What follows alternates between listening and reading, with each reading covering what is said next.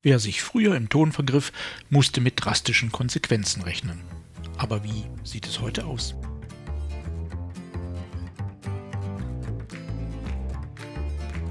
Mein Name ist Jörg Sommer und dies ist Demokratie Plus, der wöchentliche Podcast zur politischen Teilhabe. Jeden Donnerstag erscheint ein neuer, kostenloser Newsletter. Am folgenden Sonntag gibt es den Text dann als Podcast. Alle Ausgaben finden Sie ganz einfach.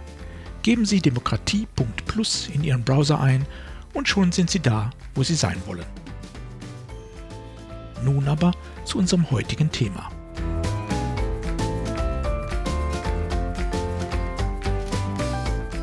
Das Duell. Beinahe wäre aus dem großen deutschen Schriftsteller Hans Fallada kein Schriftsteller geworden, denn als junger Gymnasiast von gerade mal 18 Jahren, damals noch unter seinem eigentlichen Namen Rudolf Wilhelm Friedrich Dietzen, wäre er um ein Haar erschossen worden. Im Duell. Es war noch Anfang des vergangenen Jahrhunderts in vielen Ländern durchaus üblich, Kränkungen und Meinungsverschiedenheiten aller Art im Duell auszutragen. Nach modernen Schätzungen fochten etwa 25% der Adligen mindestens einmal im Leben ein Duell aus. Heinrich Heine, Otto von Bismarck, sogar der Sozialist Ferdinand Lassalle bestritten Duelle. Lassalle kostete es das Leben. Auch der russische Schriftsteller Alexander Puschkin starb nach einem Pistolenzweikampf durch den Schuss eines französischen Gardeoffiziers. Wer also ein Duell bestritt, riskierte Kopf und Kragen.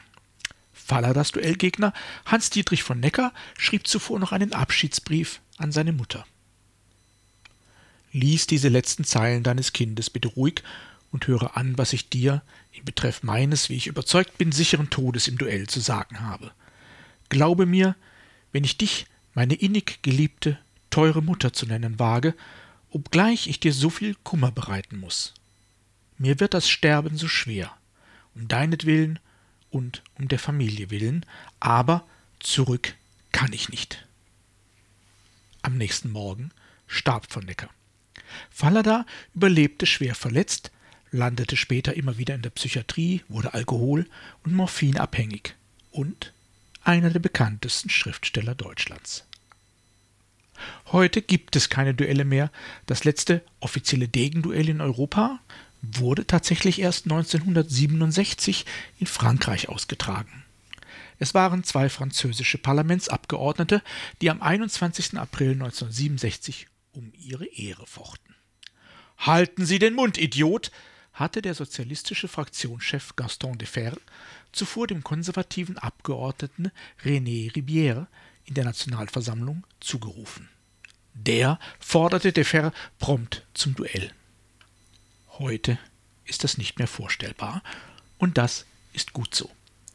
Letztlich ist ein Duell nichts anderes als eine institutionelle Verkörperung des Rechts des Stärkeren.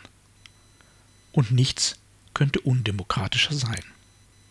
Für seine Aussagen, nicht mehr zum Duell gefordert werden zu können, ist zeitgemäß. Doch zeitgemäß ist offensichtlich auch, dass diese Entwicklung zwischenzeitlich sehr viel weitergegangen ist. Immer mehr Menschen verhalten sich, insbesondere aber nicht nur in den sozialen Medien, so, als gäbe es nicht nur kein Duellrisiko mehr, sondern auch keine anderen Konsequenzen. Lügen, Beleidigungen, Drohungen, verrückteste Unterstellungen und absurde Verschwörungserzählungen haben in der Erfahrung vieler keine Konsequenzen. Sie gehen unter in der Kakophonie millionenfacher Äußerungen und Postings. Selbst offensichtliche und theoretisch strafbare Nazi-Propaganda bleibt folgenlos. Die Redaktion des ZDF Magazin Royale hat erst kürzlich versucht, solche Postings in allen 16 Bundesländern anzuzeigen und war damit weitgehend erfolglos. Doch längst spielen sich solche Szenen nicht mehr nur in der Anonymität des Internets ab. Ob am Infostand in der Fußgängerzone, am Stammtisch in der Kneipe oder in öffentlichen Bürgerversammlungen, Menschen verletzen Menschen verbal, brutal und rücksichtslos. Denn längst muss man als Reaktion keine Duellforderung mehr befürchten, nicht einmal mehr gesellschaftliche Ächtung. Je radikaler man formuliert, desto größer ist die Chance, dafür in der eigenen sozialen Blase Applaus zu ernten. Genau das ist das Problem, das wir überwinden müssen. Es gelingt natürlich nicht, indem wir wieder Duelle einführen. Aber auch das Strafrecht allein kann diese Entwicklung nicht stoppen. Denn im Laufe der Zeit ist uns in der gesellschaftlichen Breite eine fundamental nötige Fähigkeit für eine funktionierende Demokratie abhanden gekommen, die Fähigkeit zum Diskurs mit Andersdenkenden. Das ist eine soziale Fähigkeit und die wird nicht geerbt, sondern gelernt. Dazu braucht es Diskurse mit Konsequenzen, das heißt mit Rückkopplung und Widerspruch. Widerspruch, den man nicht wegklicken kann.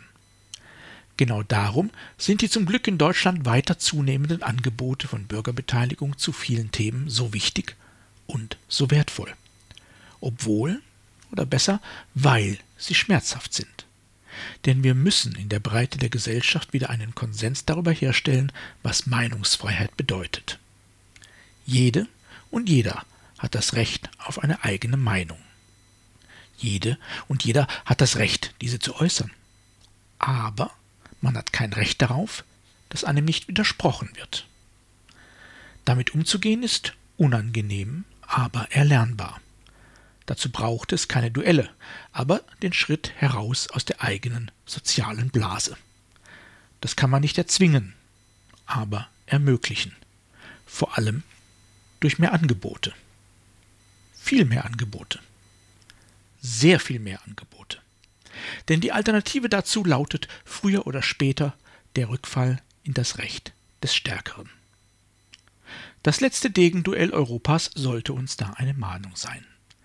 Der Sekundant des Abgeordneten Ribière war ausgerechnet Jean-Marie Le Pen, der spätere Gründer der rechtsextremen Front National, dem Vorbild aller heute in Europa erfolgreichen rechtsextremen Parteien. Vielleicht nur ein Zufall. Vor allem aber eine Mahnung.